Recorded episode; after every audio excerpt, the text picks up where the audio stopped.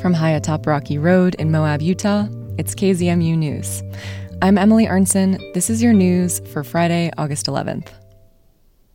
Moab City Council met on Tuesday to discuss the details of the town's sustainability plan. This is Moab Sustainability Director, Alexi Lamb. As a recap, to follow up on our goals of 100% renewable electricity by 2030 and 80% re- uh, emission reductions by 2040, um, we've undertaken this sustainability action plan with the idea of collaborating and engaging with the community, empowering our community to achieve some of those goals. These are goals that the city has already established, and Lamb said they'll incorporate those goals into the final plan. The city hopes to reach 100% renewable energy in the next seven years with help from a statewide program that was passed last month. The program, which is coordinated by Rocky Mountain Power, is meant to help communities across Utah reach their renewable energy goals. Grand County, the city of Moab, and the town of Castle Valley are officially part of the program. Reducing greenhouse gas emissions is also a priority for the city. Most of Moab's emissions come from transportation. Imogen Ainsworth, a contractor helping with the plan, suggested some alternative transportation options during the presentation. Electric vehicle adoption and the number of charging stations, mode share. Um, this concept of a car optional town came up. So, how many people are driving um, compared to biking, taking uh, public transportation, that kind of thing, and working towards this idea of a town where people could drive their car here and then leave it um, miles of connected multimodal infrastructure came up, and then transportation access and safety. In drafting the plan, Lamb and the contractors said they're focusing on the local community. And we heard loud and clear that community and sort of their local residents, local people, is an important part of the vision for this plan. Similarly, um, concepts around kind of action, actionability of the plan. How can we actually move forward and implement it? Buy in, um, kind of getting community buy in and contribution to the plan, making sure that it's inclusive. Lamb and the contractors intend to have the final plan completed by December. More information about the city's sustainability plan can be found in today's show notes.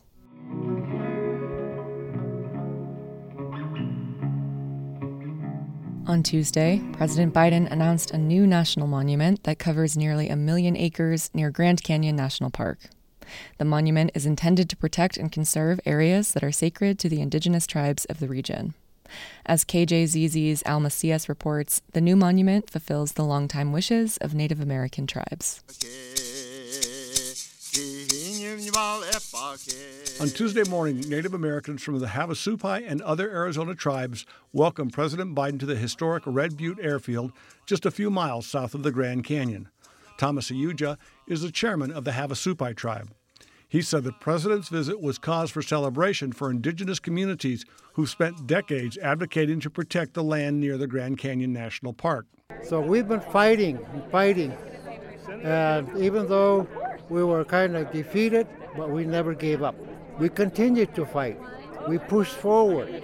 Interior Secretary Deb Haaland, the first Native American cabinet secretary, said the national monument designation marks a new era of collaboration and stewardship between tribal communities and the U.S. government.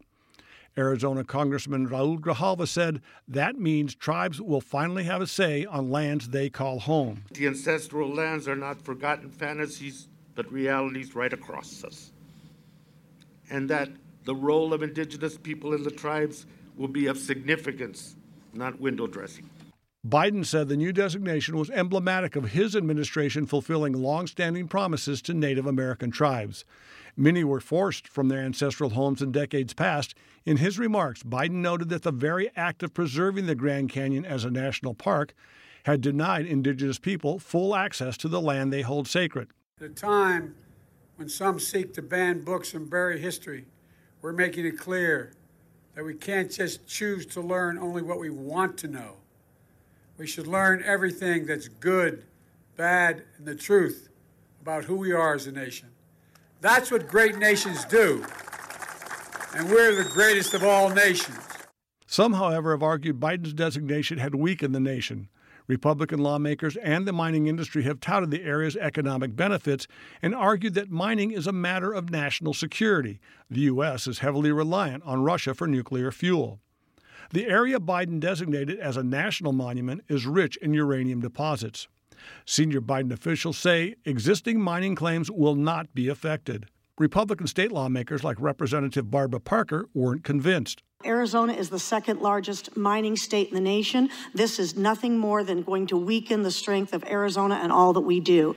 At an emergency legislative hearing in Kingman on Monday evening, Mohave County Supervisor Travis Lingenfelter said tribal concerns that uranium mining would damage their sacred land are overblown. What they're citing is back in the 1940s and the 1950s, way over on the Navajo Nation in Coconino County, um, there were some uranium mines that were not mitigated properly. The EPA had to get involved. That was in the 40s and the 50s. It is not 2023. Biden and tribal leaders say the national monument designation aims to make sure the mistakes of the last century are not repeated. That was Al Macias reporting for KJZZ. And now the weekly newsreel, where we check in with reporters on their latest stories of the Moab area. Grand County Emergency Medical Services is developing a program to support the mental health of EMS workers. Doug McMurdo of the Times Independent speaks with Molly Marcello about their story on how stress impacts first responders. This all has to do with the trauma that paramedics and EMTs, uh, and for that matter, law enforcement, firefighters, first responders, they, they see some pretty pretty horrible things uh, in the course of their jobs. It's uh, it just goes with the territory, and there's a toll to pay for seeing all of that. Andy Smith is a veteran uh, uh, first responder. He's the executive director of Grand County Emergency Medical Services, and um, he offered Sophia a, a really uh, tremendous uh, interview, very, uh, very open, very honest, and um, I think it's a good thing. I know that uh, Moab Police and the Grand County Sheriffs are, have also recently made them their staffs uh, these, this services is available to their staffs as well. Yeah, this is a very comprehensive article um, by Sophia Fisher in the Times Independent on this issue. Now, what you know, mental health services does EMS have available to their staff right now? I imagine right now it's basically limited to counseling. Um, I'm just helping people process what they go through. The important thing is with this is these are former first responders. These are former law enforcement officers. They, they're former paramedics who are now counselors, and so it's a lot easier to talk about what you go through if the person that you're talking to has actual knowledge what, what it feels like. Or experience something similar. Right right. I think it's a lot easier i think it's a lot easier for for them to let down their guard you know and say this this is how i feel and this is why and this is uh, and, and i think that it's, it's a lot because it's more like peer to peer uh, than it is counselor to uh, to patient. So it's a, I think it's a really uh, awesome program you know, it sounds like in Sophia's reporting, you know, she writes that the agency um, is trying to take a proactive, preventative approach, at least in the words of one of their staff members, to mental health services. Um, and more details are in this article. Anything else to say about this piece? Anything that you can do to stave off burnout for as long as possible, because you don't want to cut your career short. You know, five five years short of collecting a pension or whatever because you just can't can't deal with it anymore. You know, reporters we we get a lot of trauma too, but it's all ours is usually secondhand. That's a good point. You and I know like the secondhand trauma that can come from writing about incidents that are tragic and difficult and i guess we can only imagine what it is like for people who are responding to those incidents yeah for for, for me i was a, a trial reporter for so long and I've listened to to so much uh, horrible testimony, and it's affected me profoundly to to this day. Um, but I wasn't the paramedic or the police officer or the firefighter who saw it with their own eyes. So um, that's you know it's just compounded even more so. Right. More on this mental health effort with EMS is in this week's edition of the Times Independent. You want to take us next, Doug? Okay, we have um, a body of a, a, missing hiker was found. It was the fourth hiker uh, to die so far since May. Three of them uh, have died at um, Arches, as this gentleman did, and one uh, in Canyonlands. And I, I, put this on the front page for a, a couple of reasons. Uh, typically, these stories are a paragraph long and they're somewhere inside the paper, unless it's a local um, resident. But I put this on the front page for a couple of reasons. One of them was Um, I got a lot more information. Assistant Police Chief Lex Bell put out a, out a very comprehensive um, statement on, on this incident and um, provided me with a, a, a, lot of facts that I felt uh, compelled to include in the story. And I also uh, uh, I was in contact with his the, the victim's sister in Texas. Um, she, wonderful woman, and he was a, a, wonderful person. If you looked at his Facebook page, uh, he was posting. Uh, he had his father's cremains with him, and he was posting. Uh, he was he titled all of his posts um, "Travels with Neil," his father, and they had gone to uh, from Texas to Utah, and they had stopped into the Grand Canyon and Bryce Canyon. Here they are in, in Moab, and he was just uh, just a real thoughtful man, a, a, a great writer. So, this very introspective person, this uh, writer, as you say, was traveling around the country with his father's remains and was, you know, doing so to honor his father. Yes. They, they were on their way to uh, the Sierra Nevada, and I presume, I'm totally presuming here, that uh, that's where he was going to spread those ashes. I also put this on the front page as, as a reminder that when you are in Moab, Utah, you need to know where you are health wise you need to know where you are, period. This is not Disneyland. This is not the Marriott. There's not going to be a concierge come to help you. Um, you know, he had no water. He was off trail. He probably got disoriented. Um, you know, and it's happened to me before. You know, I, I've gone out there and um, I, I brought enough water for the hike I planned, but the hike I planned didn't go as planned, and I was out for uh, 24 hours longer than I had water for. So I, I, know what that's like. But just a reminder to people, and I also feel that um, we need to be a, a more cognizant of, of, climate change. You know, the heat. Uh, it's it's not only is it super hot, but it's hotter for more days in a row and that, that's all climate change. And uh, as you young people say, it, it, hits different. The heat hits different than it used to. It's more oppressive. Um, it really is. It's like there's nothing protecting you from from that big old ball of fire. Are investigators are they coming to the conclusion that the heat had something to do with his death? Then, well, he he was taking um, a high-powered diuretic for blood pressure and and that doesn't help. But he was also out of water.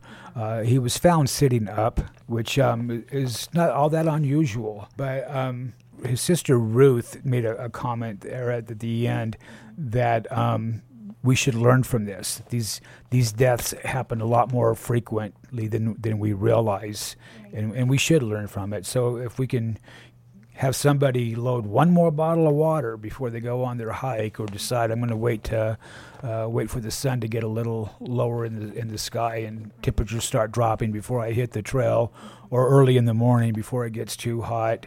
But you know, it's it's not worth dying for. As beautiful as this country is, it's not worth dying for.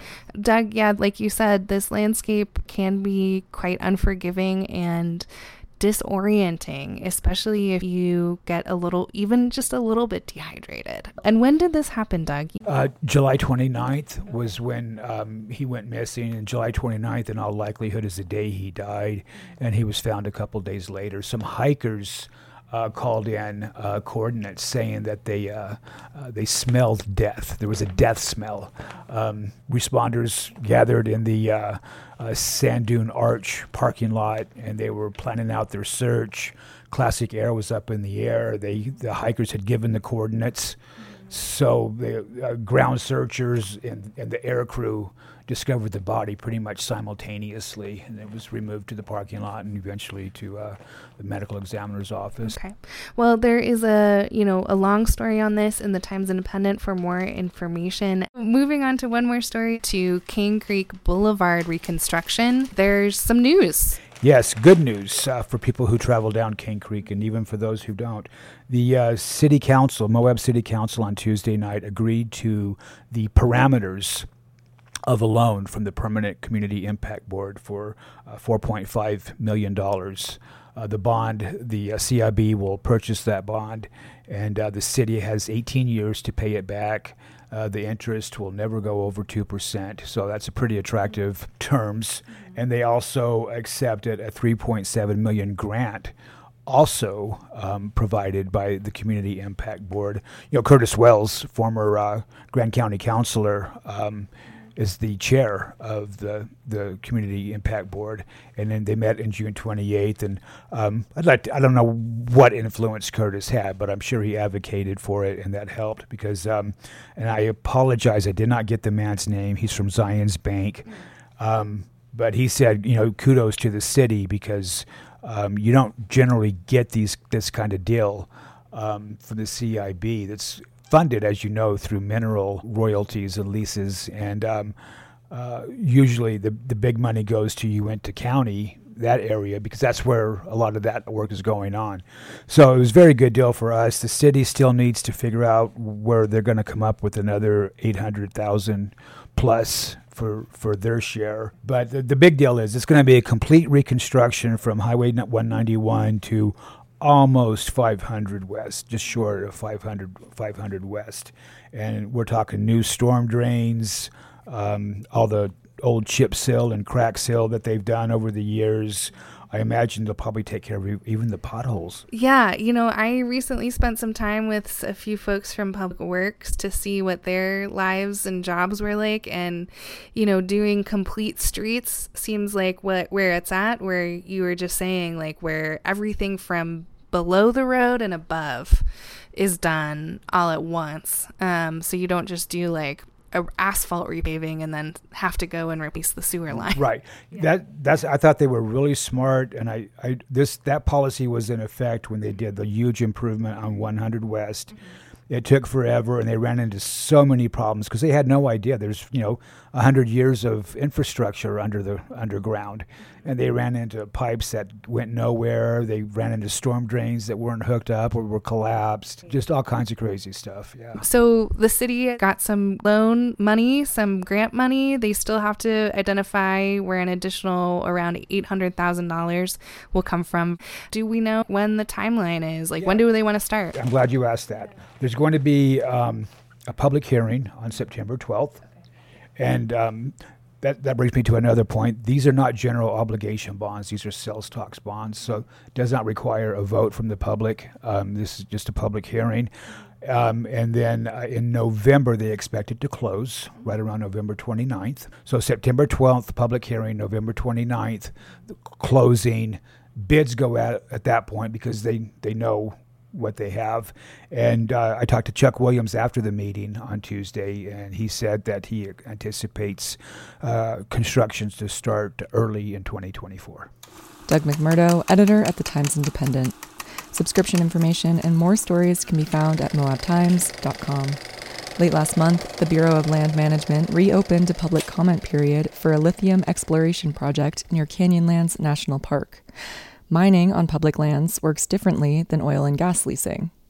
Moab Sun News reporter Alison Harford took a deep dive on those differences in their latest edition. She speaks with Molly Marcello about their coverage. So, I was really curious about how mining actually works on BLM land because it's pretty complicated and there are a lot of different laws that govern it. And so I talked to um, Rachel Wooten, who is the public affairs specialist for Moab BLM, and also Dave Pals, who's the Moab field manager, and um, who was also a geologist with the BLM. And he said that he's seen a huge uptick in requests for lithium exploration. So the way that it works to mine on BLM land is really anyone can um, submit a request to explore for minerals and then mine for them. And that process is governed by the General Mining Law of 1872, which declares that all valuable mineral deposits in public lands are free and open to exploration. So, like any kind of hard rock mining, like copper, silver, gold, lithium, uranium, um, all of that is covered by this law, and it means that anyone can apply to try to find these minerals on BLM land and also that they don't have to pay any royalties on them. Okay, so I am a LLC mining company and I want to mine lithium. I can go out on the landscape and stake a claim and start before I get a much larger permit to actually develop that mine. Yes, yeah. The exploratory process, which is what's happening right now, requires a much smaller environmental analysis. And so it still requires that companies do a plan of operations, which shows, you know, kind of their whole schedule and how much they think it'll cost. And also, um, for this specific project, the plan of exploration had to say, like, where the company is going to be storing things and um, what exactly their process is going to be.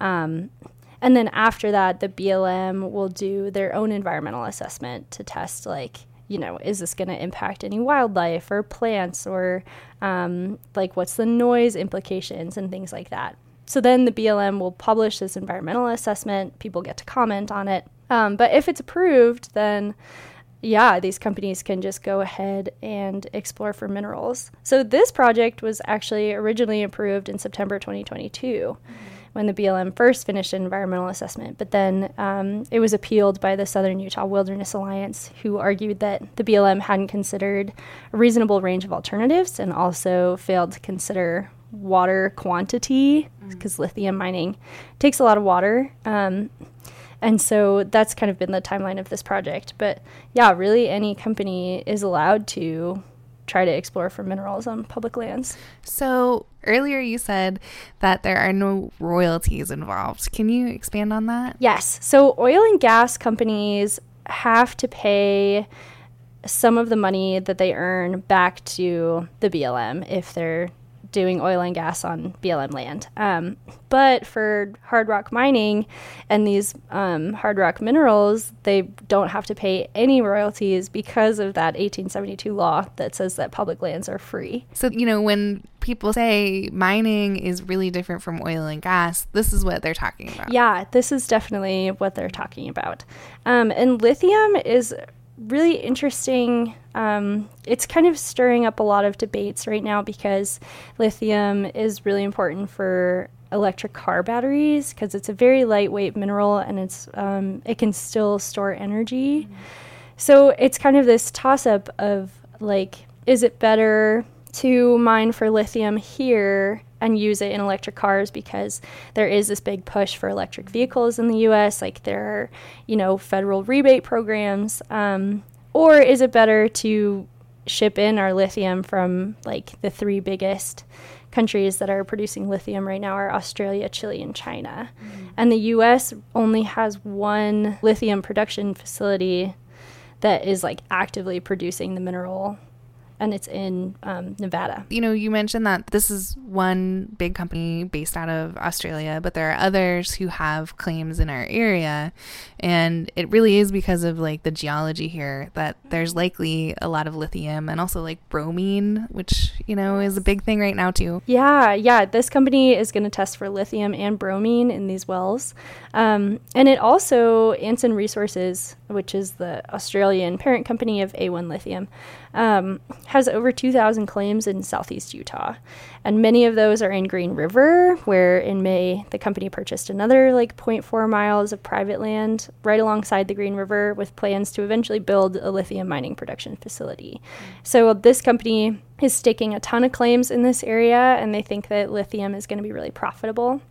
And I will say something that's really important to keep in mind with the lithium project right now is that this is just an exploration project. So all they're doing is testing these two wells to see if they could mine for lithium and if there is enough to be profitable or that the company decides they want to go for, then that is going to be an entirely separate process to approve a new environmental assessment for mining. I'm glad you mentioned that. And what's happening right now is there's an open public comment period on this exploration project. Yes. And I also talked to Rachel Wooten about um, how the BLM addresses comments. And so she said that they try to go through and address every substantive comment that is made in this comment period. Um, and so those comments bring up an aspect of the environmental assessment that hadn't been mentioned. So uh, the SUA one, for example, last December brought up water quantity and so she said, like, substantive comments bring up a recreational use that maybe the BLM didn't know about or didn't mention in the environmental assessment. Um, like, maybe there's an animal that lives there or a plant that's really important there. And she said that sometimes people do want to voice opinions in their comments, which she still appreciates because she likes knowing people's opinions on things. But um, really, the BLM because of this general mining law. Opinions can't really sway what they do, and so it has to be environmental assessment comments. Mm-hmm. And um, Dave Pals also said that um, the BLM never looks for these mining requests, like they're never putting out bids or anything like that. They just always um, receive them, but there's never like a certain number that they have to hit. And that strikes me that, you know, maybe it was your line of questioning there too, but like anticipating some controversy. And already the Southern Utah Wilderness Alliance appealed, you know, the first version of the BLM's approval of this project. So, you know, there's probably going to be some more fights ahead, I guess. Yeah, definitely. Especially kind of for what this means for Southeast Utah in general with this company staking so many claims here. You can comment on the BLM's National NEPA Register, which is at eplanning.blm.gov. Thanks, Ali, for this thorough deep dive into mining and then the lithium claims that are outside Canyonlands National Park. Um, moving on, there's a fun profile in the Moab Sun News this week. Uh, tell us about it. Yeah, so I recently learned that an eye surgeon who works at the Moab Regional Hospital flies his personal plane to serve Moab because he's based in St. George, Utah. So we talked about this briefly before we started recording, and this is like so delightful to me that there's a traveling doctor and he's flying a plane to uh, these rural communities. I guess it does remind us that we are more rural than we think. Right. Yeah. Yeah. He was really fun to talk to because I was really curious about if he was a doctor first or a pilot first. Um, and he said that the two things really happened at the same time. He is, his name's Ken Lord. Um, and he does really specialized eye care. So he's an ophthalmologist, which is a specialized eye doctor who can diagnose and treat eye diseases, perform eye surgery, and also fit eyeglasses and contact lenses. Um, so he's based in St. George, and the drive from St. George to Moab takes nearly five hours, but the flight takes a little bit under an hour, which means that his round trip commute is two hours instead of 10 and really makes it possible for him to be here. So, Ken is an Army veteran, and he said he had this time between being in the Army and going to med school where he had three months. he was like, What am I going to do with my three months? And then he remembered that he's always wanted to fly a plane. So, you know, being this smart person, he just went and got his private pilot's license. Um, and then he took the next step and he um, got his instrument rating, which would allow him to fly at higher altitudes and further distances. And that took nearly six months of flying and studying. And he was in med school. And so it was kind of this complicated process. But he kind of, as he was earning this bigger license and as he was in med school, he was wondering, you know, like, what if he could fly to clinics and provide care? And he said it was this really romantic dream of his that all just kind of came together. Um, so the opportunity came up to practice in Moab after he had established himself in St. George, but he knew that this like 10 hour round trip was kind of out of the question. Um, but then he had a chance to buy a plane so now he owns a Piper M350 aircraft and he flies himself in a small team once a month. So he, you know, had it in the back of his mind that he did want to be a doctor who would fly around and um, perform eye surgeries or meet with patients. That's so interesting. Yeah, it's very cool. So he comes to Moab and he also goes to Ely, Nevada and Page, Arizona. And in Moab, he has really busy days. So he and his team typically see 50 to 60 patients and they conduct 10 operations, but wow. sometimes they'll stay for two days. And recently, um, he said there's been a backlog of surgeries that require him to stay an extra day. So I was really curious about like rural care across the country, and I learned that in 2019, the Association of American Medical Colleges ranked Utah 49th in the nation for access to primary care. We just have a lot of rural counties, like 25 of Utah's 29 counties are considered rural. So it's really hard for people to get care here um, and I think it's really cool that we have this person who flies a plane to get here, but it's also, you know, kind of tricky that the only way that we can access this care is because Ken Lord happened to learn how to fly a plane. Right. great point. Like the one side of the coin is, oh, how quirky and romantic that we have this doctor flying mm-hmm. around to all these different towns. And then the other side is, wow, we don't have primary care as we should in rural Utah. Yeah, exactly. And yeah, our hospital is amazing. And um, Ken said it's really great that the hospital can accommodate him and the team, and he feels like very supported um, by them. And he also said he really loves being able to come to Moab and provide that care to people. Yeah, what an interesting article that's highlighting some real needs in our community. Anything else to say about it? Yeah, um, I asked him about what the flight was like, and he really got so excited. And he said, you know, he flies in the morning and he described the morning air as just amazing. But then he said the return flight can sometimes be pretty temperamental and bumpy. Alison Harford, reporter at the Moab Sun News.